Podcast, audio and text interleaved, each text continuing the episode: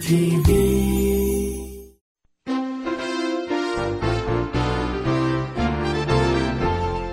하용조 목사의 요한계시록 강해 설교 제 18편 마지막 심판을 기다리는 자세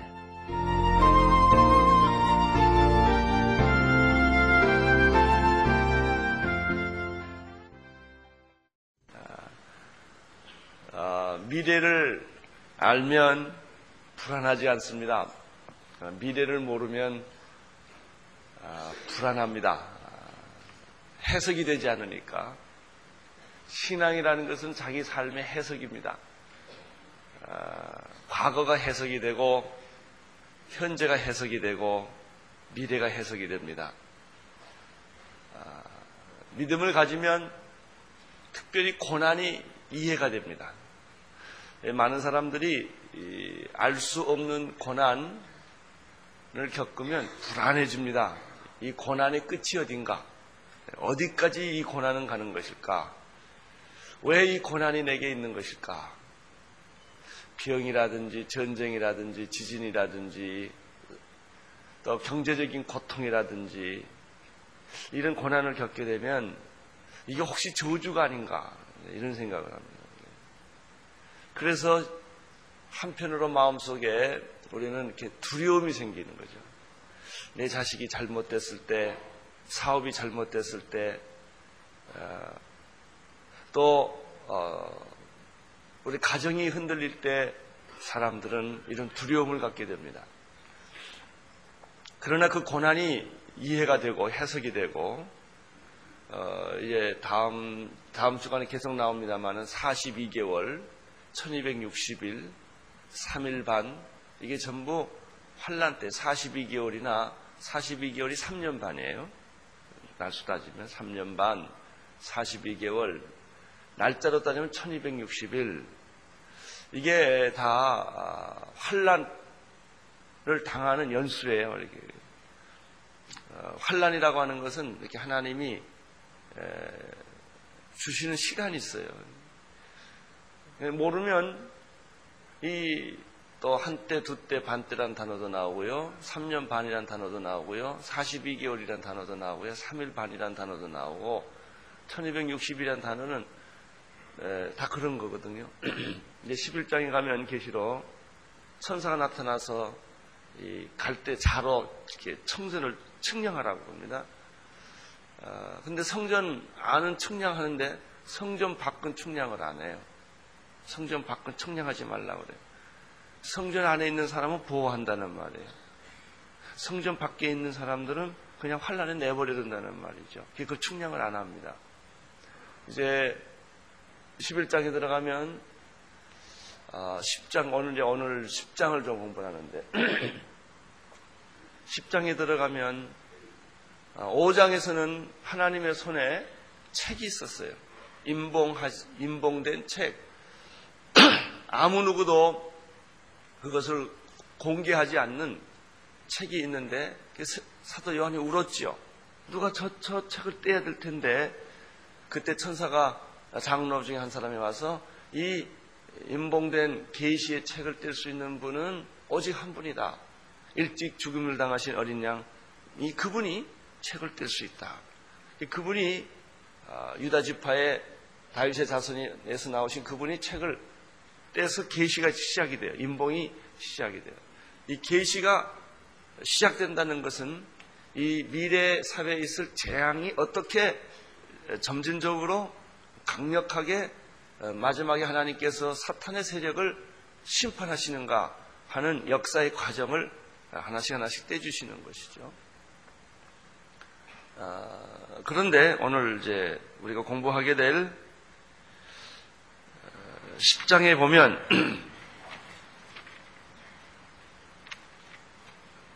10장에 보면 책이 또 하나 나옵니다. 작은 책이 있어요. 5장에 나오는 책은 인봉된 책이에요. 그러나 10장에 나오는 또 하나의 책이 있는데 천사가 어, 가지고 오는 책이 하나 있는데 인봉된 책은 하나님의 손에 있는 것이고요. 예수님만이 떼는 것이고 어, 힘 있는 천사가 이제 10장에는 또 내려옵니다. 내려와서 어, 책을 하나 또 가지고 있어요. 그건 작은 책이에요.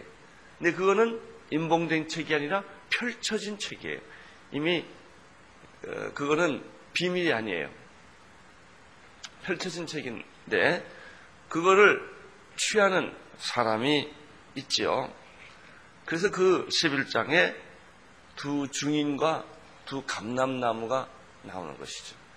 이 두 중인, 이 두 감람나무는 근본적으로 바로 이 교회를 의미하는 것이죠.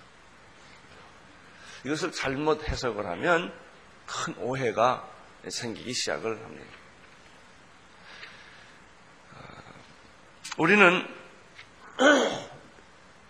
네 번의 나팔 이야기를 들었습니다. 이 네 번의 나팔은 무서운 심판이었습니다. 8장, 9장이 네 번의 나팔이 부러지면서 어떻게 이 역사 후에 하나님의 심판이 계속되는가. 하나님의 심판은 돌이킬 수 없는 어, 결정적인 재앙으로 계속합니다.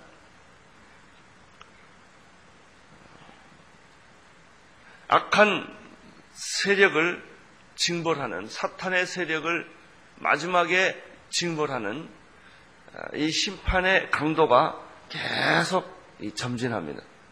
예, 일곱 개인, 일곱 개의 나팔, 이제 일곱 개의 대접장으로 가게 됩니다. 결국은 그렇게 해서 하나님께서 사탄의 세력을 완전히 징벌하시고 심판하시는 궁극적인 하나님의 승리로 가는 것이죠. 그러니까 이 계시록은 환란이 미래 사회에 오게 되는데 일곱 개 인으로 일곱 개 나팔로 일곱 개 재앙으로 점진적으로 돌이킬 수 없는 무서운 심각한 재앙이 계속되는 것이죠. 지금 우리는 이제 계기로 여행을 할 때 중간쯤에 지금 와 있는 나팔장까지 왔으니까 여러분이 그 8장 9장에서 나팔장을 보았지만 첫 번째 나팔장이 올 때 피 섞인 우박과 풀이 내려서 땅의 3분의 1, 수목의 3분의 1, 각종 수풀의 3분의 1이 다 사윈다 이런 말을 했습니다. 우리가 어저께 설교에 이게 나왔죠. 어, 요엘서에 보면 19절에 2장 19, 19절에 어, 바로 이 첫 번째 나팔 재앙을 요엘서가 예언을 한 거예요.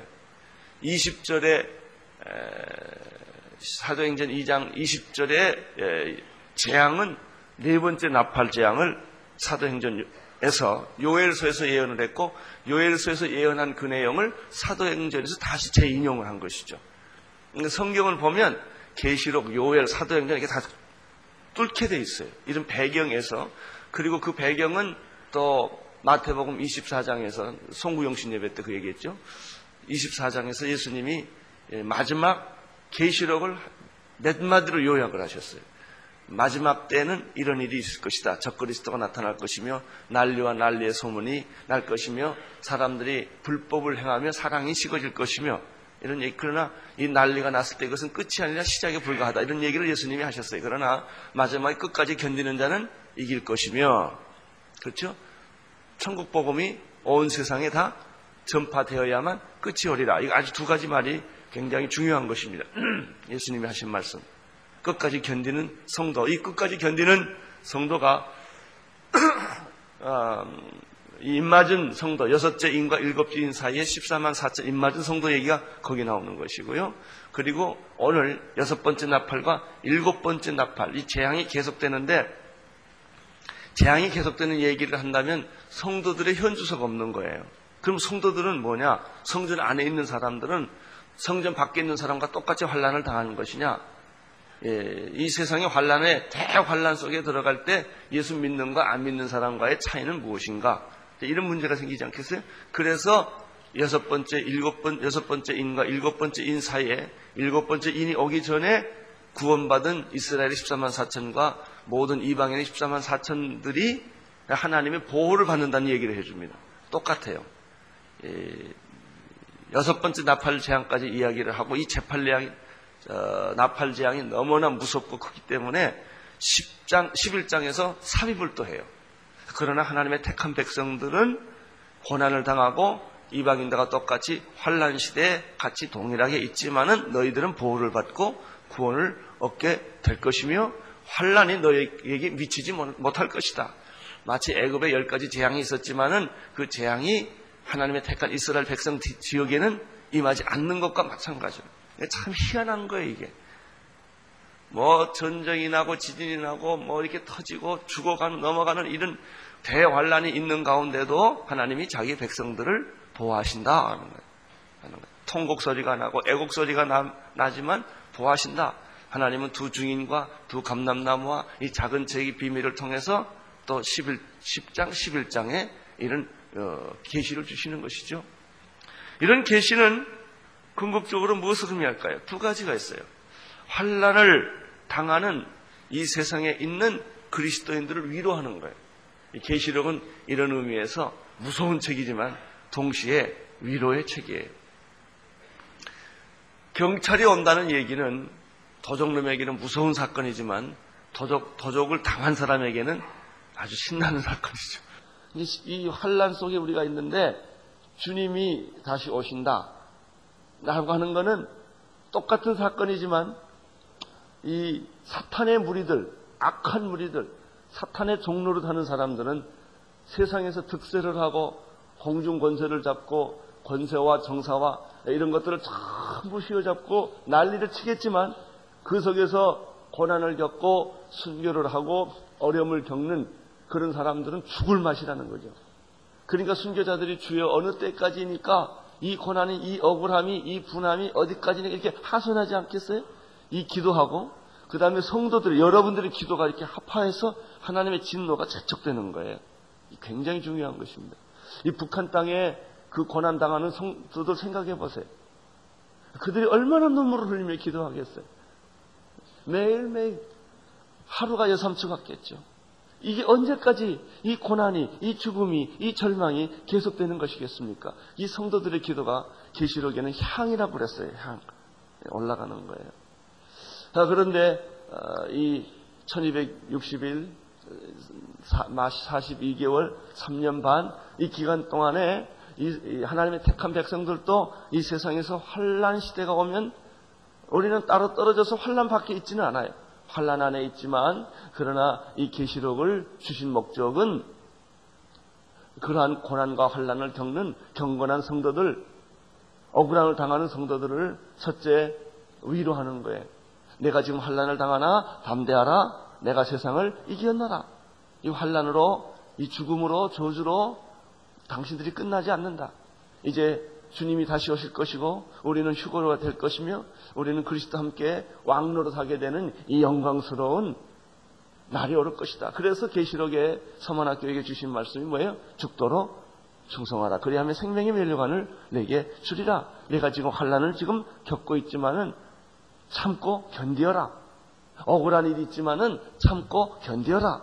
이게 끝이 아니다. 진리는 드러나는 것이다. 정의는 드러나는 것이다. 하나님의 의의 심판은 반드시 오는 것이다. 이렇게 이 말을 들으면 아, 굉장히 위로가 되는 것이죠. 격려가 되는 것이죠. 그 저에게 신앙을 가르쳐 주셨던 그 김준건 목사님께서 제가 폐병 걸렸을 때 아, 인천까지 찾아와서 그런 얘기를 해줬어요. 지도에 전라남도 지도라는 작은 섬에서 대학살이 있었을 때 아, 어, 보니까 52인 아, 대학살 사건이 있었는데 공산당원들이 어, 예수 믿는 사람들 또 선량한 사람들을 줄로 굴비 묶듯이 묶어놓고 대창으로 찔러 주겠다는 거예요. 대창. 자기 아버지가 나중에 보니까 대창에 찔러 주겠는데 백꽃이 더 찔러 주겠더라고요. 얼굴에 흉치 없이 그렇게 당했어요. 아, 그런 그 순환을 어, 겪었는데 그 순환 속에서도 어, 이, 살아난 거예요 이분이. 너희들이 환란을 당하나 어, 담대하라. 내가 세상을 이겨나라. 어떻게 에, 살아날 수가 있겠어요? 어떤 성도들은 그런 환란 속에서 죽어요. 환란을 피하지 못하고 그걸 가리켜 순교라고 그러는 거예요. 환란을 피하지 못하고 그냥 죽는 거예요. 어, 김중건 목사님은 다 죽었는데 52명 중에서 딱 한 사람 살아났어요. 이게 그 김중건 목사님은 그렇게 살아난 거예요. 환란을 피해온 것이죠. 어, 이, 런 일들이 이 미래의 사회에 있게 될 것이다. 그러나 이 환란이 계속된다고 생각하면 못 견디죠. 그런데 누가 와서 그래요. 이 환란은 잠깐이면 끝난다. 그러면 살아나는 거예요. 그래서 예수 믿는 사람은 어떻게 보면 간첩 같아요. 그 환란을 당하는 거예요. 조금만 더 기다려라. 조금만 더 참아라. 주님이 오신다. 주님이 오신다. 예. 그래서 이 계시록은 그렇게 환란 당하는 백성들을 에게 격려하고 위로하고 견디게끔 이 환란이 끝이 아니다. 환란은 반드시 끝이 온다. 격려해 주는 거예요. 그리고 어, 계시록의 전반적인 메시지는 하나님은 궁극적으로 승리하신다. 지금은 잠깐 악이 득세하는 것 같고 불의가 득세하는 것 같지만은 하나님을 신뢰하는 모든 나의 백성들아 두려워하지 말라. 이 고난은 곧 끝난다. 그래서 42개 자꾸 이 날짜를 주는 거예요.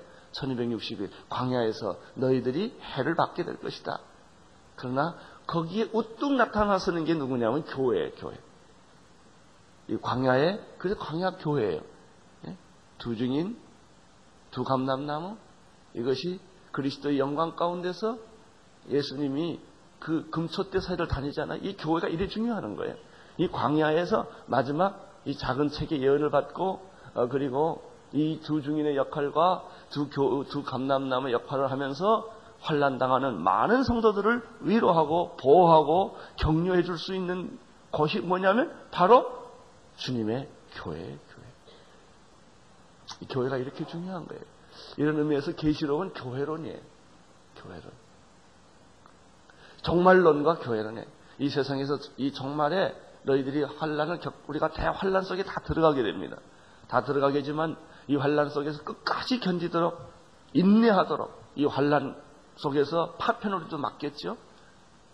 환란 속에서 어, 동일한 고난을 어, 우리가 다 목격을 하겠지요. 그렇지만은 하나님께서 너희를 끝까지 이기고 이기리라 견디고 견디리라 이렇게 할 수 있는 어, 바로 그런 것이 교회예요. 제가 이제 말씀을 드렸지만은 미래를 알면 무섭지가 않아요. 또 고난도 몇 개월이 끝난다 이거 알면은 기다릴 수 있는 거예요. 아 조금만 더 기다리면 되는구나. 이게 아무것도 아니구나.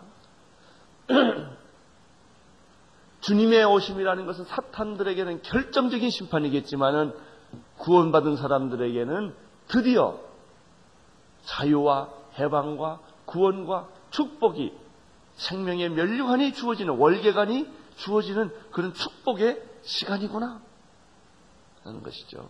그래서 이러한 비밀들을 아는 사람들은 아, 아침에 어떤 신문이 나건 텔레비전 무슨 사건이 나건 내 주변에서 어떤 사건이 일어나건 우리는 흔들리지 않고 요동하지 않고 매일매일 생활을 성실하게 진실하게 믿음을 가지고 흔들리지 않게 당당하게 살아가는 줄로 믿습니다. 나는 여러분들이 계시를 공부하고 계룡산으로 안 가게 되기를 축원합니다. 글로 가는 게 아니라 계시록을 공부하면 할수록 내 직장에서 열심히 일을 하고 예? 불의와 부정과 부패와 고난과 역경이 내 주위에 정말 줄줄이 사탄같이 있다 할지라도 두려워하지 않고 그냥 담담하게 흔들리지 않고 찬송 부르며 기도하며 중보기도 하며 믿음으로 나가며 이 말세 때는 반드시 주의 복음이 전파되리라 그랬거든요. 선교사로 가고 전도자로 가고 그래서 초대교회 성도들이 1세기, 2세기에 보십시오. 그들이, 그들이 이러한 계시록적인 믿음을 가지고 있었기 때문에 로마의 경기장에서 사자의 이빨 속에서 그들은 화형을 당해가면서도 찬송을 불렀던 거예요. 왜요? 이 믿음이 있어서 그래요. 지금 우리가 죽지만 순교를 당하지만 불에 타 죽지만 주님은 곧 오신다. 주님은 곧 오신다. 심판주로 오신다. 라는 믿음이 없다면 어떻게 찬송을 불렀겠어? 그 사자들의 입에 의해서 그 몸이 찢겨나가면서 죽임을 당하면서 십자가형을 그 진나무로 태우는 불 속에서 그들은 웃, 웃었다는 거 아닙니까? 그 속에서 찬송을 불렀다는 거 아닙니까? 그러니까 네로가 저놈들이 미쳤구나 그랬다라지는 거네요. 아니 어떻게 저런 상황에서 평화를 유지할 수가 있겠는가? 이것이 성도들의 나는 우리 온누리교회 성도들이 2000년 시작하면서 어떤 억울한 어떤 하, 어떤 일을 만난다 할지라도 이 찬송과 이 미소와 이 기도와 이 희망과 이, 이 벅찬 감동을 잃지 않고 세상과 타협하지 않고 여러분들이 우리 21세기를 건너갈 수 있는 믿음의 성도들이 될 수 있게 되기를 축원하는 것입니다. 이것이 바로 1세기의 초대교회 성도들과 똑같은 거예요. 그게 히브리서 11장에는 믿음의 선진들이 돌에 맞아 죽고 창에 맞아 죽고 배가 갈라 죽고 턱을 속에서 아멜 속에서 유리하며 방황했지만 그들이 어떻게 생존을 했을까요? 바로 이러한 10장 오늘 계시록 공부합니다만 10장 11장에 나오는 이런 이런 그 하나님의 그런 위로와 능력과 비전과 이런 것들을 그가 알았기 때문에 이런 것을 견뎌낼 수가 있는 것이죠. 이제 우리는 다시 어, 일곱 나팔을 한번 정리하고 어, 그 다음에 일곱 장 대접장 들어가기 전에 10장 어, 11장의 말씀을 오늘과 내일 사이에 정리를 하게 될 것입니다. 우리는 일곱째 나팔을 아까 이야기하다가 도중에 이야기가 좀 바뀌었습니다만은 일곱째 나팔에는 땅의 3분의 1이 다 불타 다. 아, 저, 첫째 나팔에는 둘째 나팔이 불면 하늘에서 불 붙는 산이 바다로 던져서 바다, 불 붙는 산이 바다에 던져서 바다의 3분의 1과 바다에 있는 모든 고기들이 3분의 1이 다 죽는다. 땅이 3분의 1이 없어지고 바다와 그 생물들이 3분의 1이 없어지고 그 다음에 셋째 나팔을 볼 때는 강의 하늘에서 별이 떨어져서 뭐 그것은 뭐 여러 가지로 볼 수가 있죠. 쑥인데 떨어져서 강의 3분의 1이 지하수의 3분의 1이 인간이 먹을 수 있는 물의 3분의 1이 다 없어진다는 것이죠. 네 번째 나팔이 불면 12절이에요. 어, 8장 12절. 네 번째 나팔은 해 3분의 1이 침을 맞고 달의 3분의 1이 침을 맞고 별들의 3분의 1이 침을 맞아서 그 기능을 잃어버리는 거예요. 그래서 낮에 3분의 1이 다 없어지고 밤에 3분의 1이 없어져요. 그리고 기분 나쁘게 독수리 하나가 지나가는데 화, 화, 화 그러면서 지나가는 것이죠. 다섯 번째 나팔이 벌어 떨어지는데 어, 어, 다섯 나팔이 울려 퍼지는데 그때는 사탄이 감금당하고 있던 무조경이 열린다는 얘기를 했습니다. 이제는 첫째, 둘째, 셋째, 넷째 나팔은 단순히 환경 오염이라든지 지구의 이런 하드웨어 쪽에 재난이. 그러나 어, 별이 없어진다든지 해가 뭐 빛을 잃는다든지 땅, 바다, 강 뭐 이런 게 다 파괴가 되지만 다섯 번째 나팔에는 무조경이 열려서 어, 사탄이 일시적으로 활동을 합니다. 그때 연기와 함께 황충이가 나타나는 것이죠. 이 황충이의 모습이 아주 자세히 잘 기록되어 있는데 이 황충의 모습들은 우리 세대에서 볼 수 있는 어, 스탈린 군대처럼 모택동 군대처럼 히틀러 군대처럼 이렇게 집단적으로 강하고 무서운 어떤 세력의 모습으로 거기에 나타납니다. 역사상 이런 일들이 지구에 굉장히 많이 있었습니다. 앞으로는 이런 형태들이 군대의 형태로 나타나지 않고 경제의 형태로 나타납니다. 지금까지는 군사적인 시대였습니다. 원자탄이라든지 무기라든지 전쟁이라든지 이런 형태가 나타나지만 계시록이 점진되면서부터 이 군사적인 폭력, 전쟁의 폭력 단계를 넘어서면 그 다음에 경제적인 대공황과 경제적인 집단들이 일어나기 시작을 합니다. 이제는 앞으로 세대는 이 경제적인 무서운 옛날에는 군사적인 무서운 집단이 냉전 체제를 만들었습니다만은 앞으로의 세대는 이 검은 말처럼 이 경제적인 이런 대 공황들이 옵니다. 아, 미래 사회는 간단해. 이런 전쟁과 같은 군사적인 세력이나 정치적인 세력이나 경제적인 그룹이 앞으로 미래 사회를 결정하는 것이죠. 그리고 반드시 이 정치적인 세력이나 군사 아, 이런 아, 경제적인 세력은 그 경제적인 세력 위에 그 말 위에 타고 있는 게 누구냐면 창녀예요, 창녀. 그러니까 경제를 조종하고 있는 게 음녀와 창녀예요. 앞으로 이 미래 사회는 음란한 것을 가지지 않고 장사를 못 합니다. 전부 장사하는 게 이런 거 가지고 장사하는 거예요. 음녀가 타고 있기 때문에. 이 정치에도 음녀가 타고 있고 경제에도 음녀가 타고 있어요. 내가 만약 대통령이라면 할 게 있어요. 영적으로 보면. 싸그리 술집 없애버리는 거예요. 그리고 이 나이트클럽, 그리고 이상한 데 있잖아요. 이거 없애는 것은 군대를 세우는 것보다 영적으로 더 중요해요. 이 음란 사이트, 이걸 전부 없애버리면 음료를 없애버리는 거거든요. 그럼 경제가 깨끗해져요. 정치가 깨끗해져요. 결국 맥히는 게 뭐냐면 음료한테 다 막혀요. 음료하고 이 바벨탑하고는 바벨론하고는 쫙 묶고 있거든요. 이 정치적 바벨론, 군사, 이 경제적 바벨론이 생기고요. 이걸 통치하는 게 무적행에서 나오는 황충현 같은 이 사탄의 세력이고요. 그거 쓰는 무기가 창녀예요, 창녀. 창녀의 특징은 뻔뻔함이에요. 부끄러운 게 없어요. 창녀는. 이 창녀와 대비되는 게 뭐냐면 신부예요. 신부가 교회예요. 창녀가 사탄의 세력들이에요.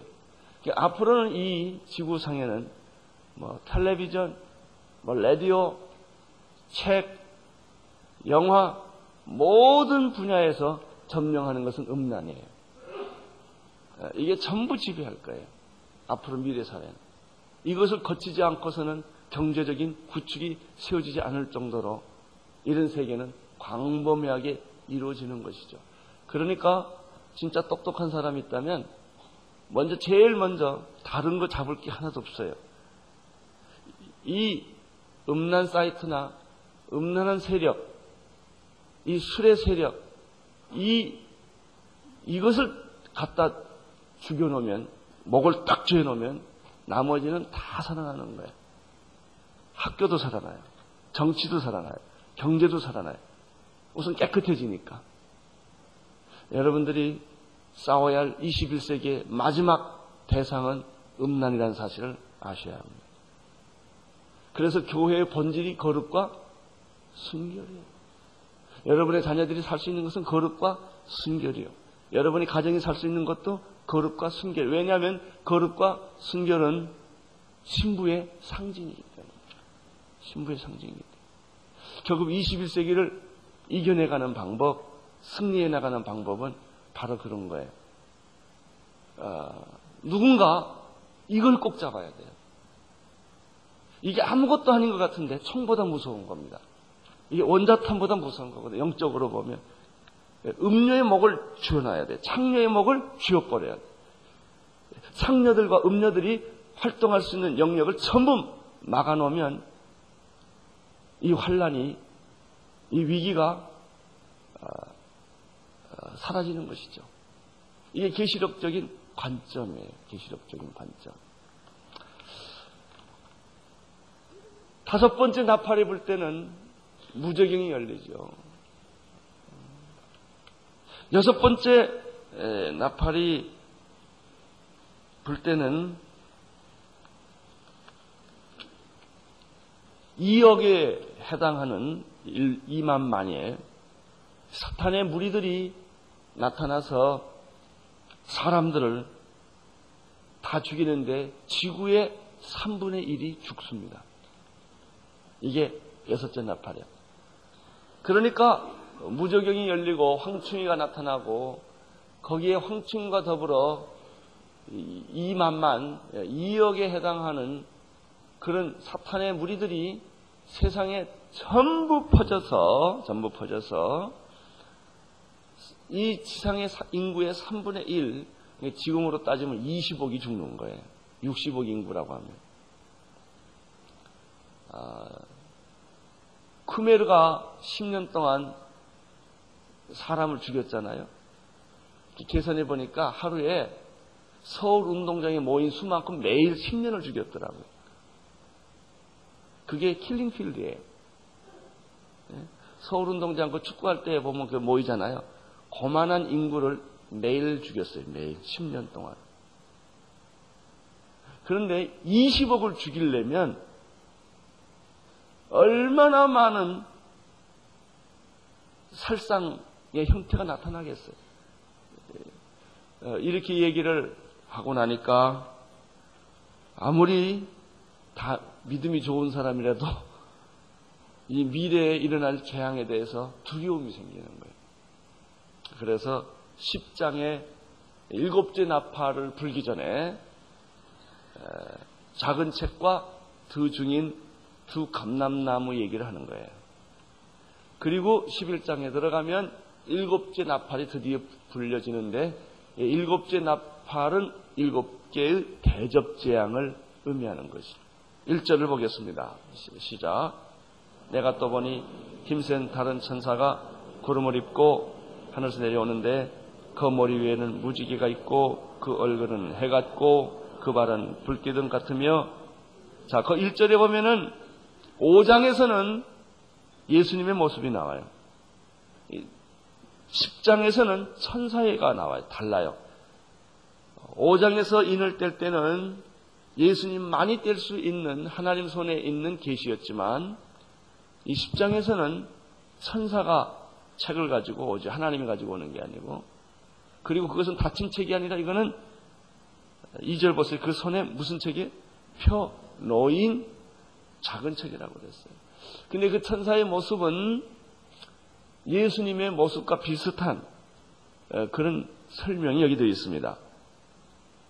머리, 머리 위에 무지개가 있고 얼굴은 해같이 빛나고 발은 어, 불기둥 같다 이렇게 되어 있죠.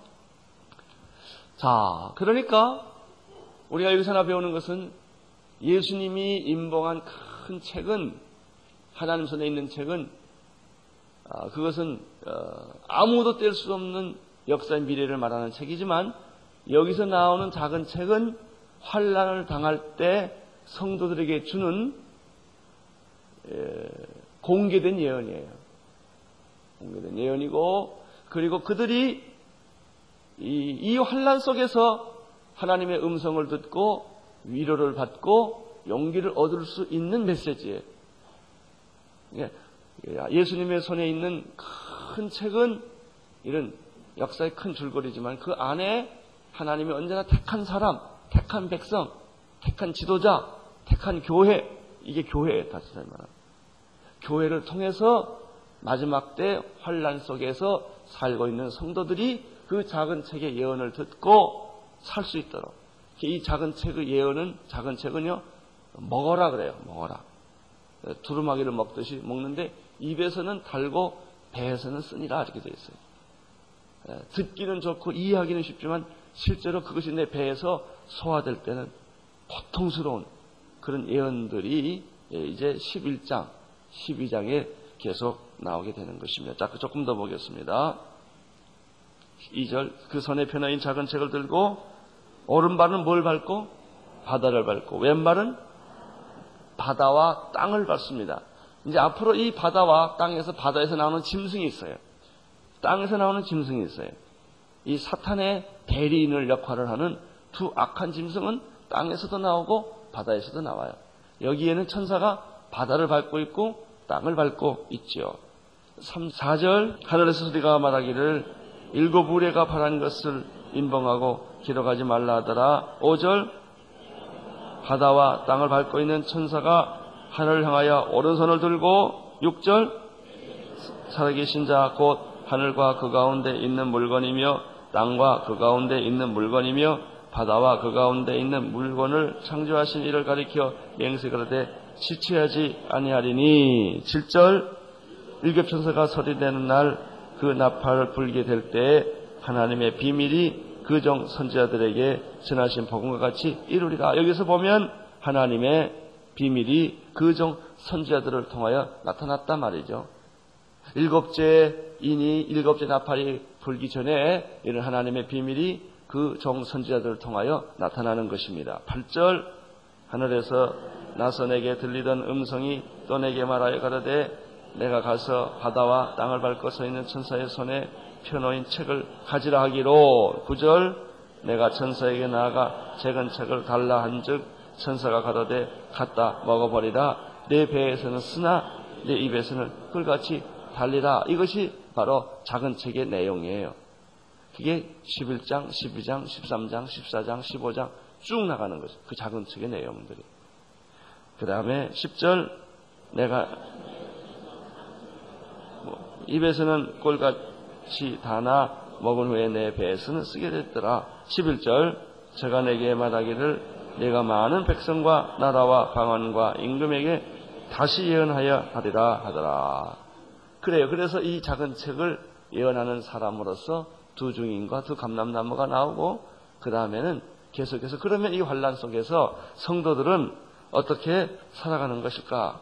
그런 내용들을 이제 내일 또부터 이 작은 책의 예언 앞으로 지금 큰 책의 예언은 첫째인, 둘째인, 셋째인, 넷째인, 다섯, 여섯, 일곱 인으로 나왔고 일곱 개 나팔 나왔죠. 일곱 개 나팔 중에서 이제 거기 작은 책의 예언이 또 어, 전개되는 것입니다. 예, 결국 두 가지를 오늘 여러분이 기억하고 어, 기도하시기를 바랍니다. 환란 중에 하나님은 너를 보호하시고 내가 환란을 당하지만 환란 가운데 나는 너와 함께 있다. 두려워 말라. 이 환란은 오래가는 것이 아니다. 때가 있는 것이다. 이 무기수의 고민이 그런 거일 것 같아요. 끝이 없으니까. 그리고 마지막 계시록이 주는 메시지 궁극적으로 사탄은 망하고 하나님은 승리한다. 성도들은 영광을 받게 될 것이고 이 세상 사람들은 이 환란에 망하게 된다. 예, 이런 얘기로 계시록이 끝이 납니다. 사랑하는 성도 여러분, 21세기를 멋진 정말 하나님의 승리와 함께 우리 초대교회 교인들이 사자의 이빨 속에서도 화형 속에서도 찬송을 부르고 버티고 살아났던 것처럼 그래서 그 힘이 로마를 뒤집어 놓은 거예요. 이 환란을 이겨내는 초대교회 성도들이 그렇게 순교를 당하고 어, 그렇게 버티고 굴복하지 않고 서 있던 그 힘이 결국 로마에게 충격을 주는 거죠. 세상에게 충격을 주고 어, 로마가 뒤집어지는 그런 일이 있었던 것처럼 우리 온누리교회 성도님들이 21세기 마지막 때 어렵고 힘들고 고통스럽지만 이 믿음을 가지고 찬송을 부르고 기도를 하고 포기하지 않고 승리의 개선가를 계속 부를 때 우리 한국과 세계는 변하게 될 줄로 믿습니다. 기도하시고 새로운 출발을 하나님과 함께 시작하십시오. 기도하겠습니다. 하나님 아버지, 우리 성도님들에게 위로와 환상과 용기와 믿음을 주셔서 이 어려운 21세기를 초대교회 성도들처럼 성경에 나온 사람들처럼 환란 속에서도 두려워하고 겁을 먹지 않고 담대하게 세상을 이길 수 있도록 축복하여 주옵소서. 예수님 이름으로 기도드립니다. 아멘. 세상을 위한 복음의 통로 CGM